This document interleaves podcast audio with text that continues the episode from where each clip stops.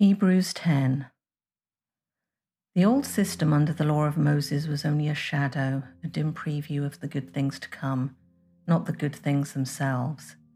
The sacrifices under that system were repeated again and again, year after year, but they were never able to provide perfect cleansing for those who came to worship. If they could have provided perfect cleansing, the sacrifices would have stopped for the worshippers would have been purified once for all time, and their feelings of guilt would have disappeared. But instead, those sacrifices actually reminded them of their sins year after year. For it is not possible for the blood of bulls and goats to take away sins. That is why, when Christ came into the world, he said to God, You did not want animal sacrifices or sin offerings but you have given me a body to offer. You are not pleased with burnt offerings or other offerings for sin. Then I said, Look, I have come to do your will, O God, as is written about me in the Scriptures. First, Christ said, You did not want animal sacrifices or sin offerings or burnt offerings or other offerings for sin, nor were you pleased with them, though they are required by the law of Moses. Then he said, Look, I have come to do your will.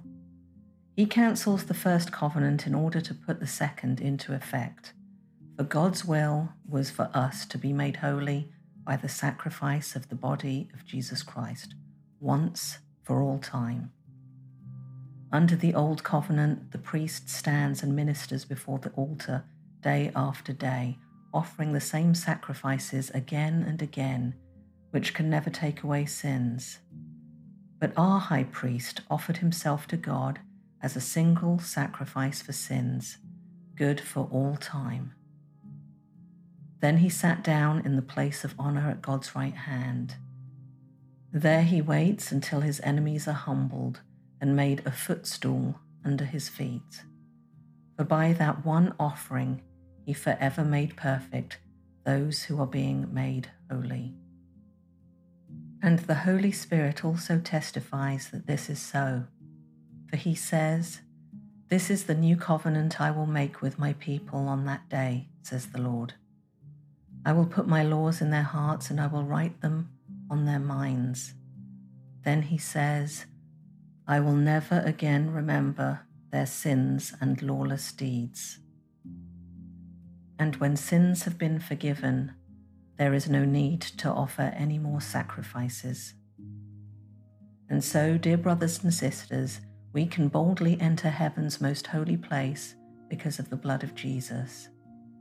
By his death, Jesus opened a new and life giving way through the curtain into the most holy place.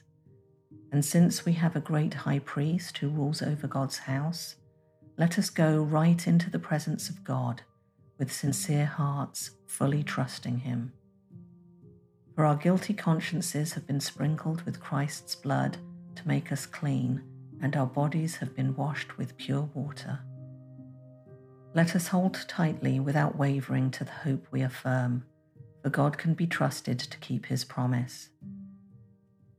Let us think of ways to motivate one another to acts of love and good works and let us not neglect our meeting together as some people do, but encourage one another, especially now that the day of his returning is drawing near. Dear friends, if we deliberately continue sinning after we have received knowledge of the truth, there is no longer any sacrifice that will cover these sins. There is only the terrible expectation of God's judgment and the raging fire that will consume his enemies. For anyone who refused to obey the law of Moses was put to death without mercy on the testimony of two or three witnesses. Just think how much worse the punishment would be for those who have trampled on the Son of God and have treated the blood of the covenant, which made us holy, as if we were common and unholy, and have insulted and disdained the Holy Spirit, who brings God's mercy to us. For we know the one who said, I will take revenge, I will pay them back. He also said, The Lord will judge his own people. It is a terrible thing to fall into the hands of the living God. Think back on those early days when you first learned about Christ. Remember how you remained faithful even though it meant terrible suffering. Sometimes you were exposed to public ridicule and were beaten, and sometimes you helped others who were suffering the same things. You suffered along with those who were thrown into jail, and when all you owned was taken from you, you accepted it with joy. You knew there were better things waiting for you that will last forever. So do not throw away this confident trust in the Lord. Remember the great reward it brings you. Patient endurance is what you need now so that you will continue to do God's will. Then you will receive all that He has promised. For in just a little while, the coming one will come and not delay, and my righteous ones will live by faith. But I will take no pleasure in anyone who turns away. But we are not like those who turn away from God to their own destruction. We are the faithful ones whose souls will be saved.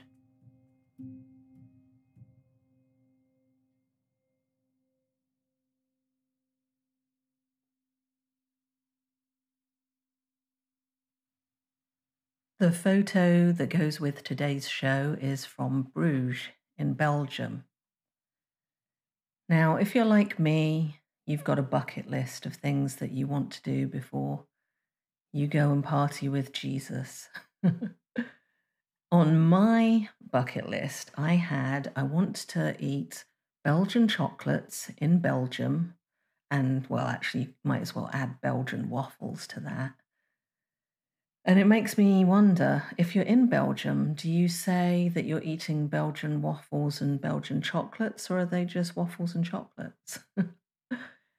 anyway, I found myself speeding under the English Channel and the Eurostar, going towards France and ending up in Brussels, and then getting on a really cool double decker train over to Bruges. Now, the picture that I'm sharing with you today is just a little slice of the beauty that is Bruges. There are some amazing buildings. I mean, if you like architecture, then you really have to check out Bruges. But what's gorgeous about the town is that there is just water everywhere. It's like a mini Venice. And there were just so many photo opportunities. It was glorious weather, wonderful to walk around and enjoy Bruges. There was a lovely restaurant right on the water. And so this water is really still, gorgeous. You've got the weeping willow right there, and, and just the reflections were wonderful. And so wherever you went in Bruges, in the old town, you'd, you'd pretty much see sights very similar to this. And it was just wonderful. Now, it also meant that there was a lot of opportunity for folks to pose for their social media accounts. I must have seen a whole lot of people doing their Instagram updates because the place was packed with selfie sticks and people using their smartphones, holding them up high you know. Now, I'm no good at doing selfies, but hey, these younger kids, they must have been creating some wonderful images for their accounts. And it made me think, wow, if I had been here 10 years earlier, what would it be like? I don't think I would see so many phones. And, you know, that always makes me think how much time are we spending looking down at our phones instead of looking at the beauty that is around us? Or even how much time are we spending recording the beauty around us for a later date? And we're not living in the moment and enjoying what is all around us. So, those were just some of the things that were going through my head. But yes, in case you're wondering, I did have the Belgian chocolates I got them in Bruges, and they were phenomenal. Not, not only did they look beautiful, they were like little works of art that you didn't really want to bite into because they looked so beautiful. Um, but they do have a limited shelf life because of the cream and everything in there. But yes, the chocolates were awesome. And I did also have a waffle. And the waffle was so good. I can't even, I can't do justice to it by trying to describe it. Other than I think it's probably the most amazing thing that I've ever tasted. It truly was spectacular. and on that note, I will leave you and I hope to catch you on the next show.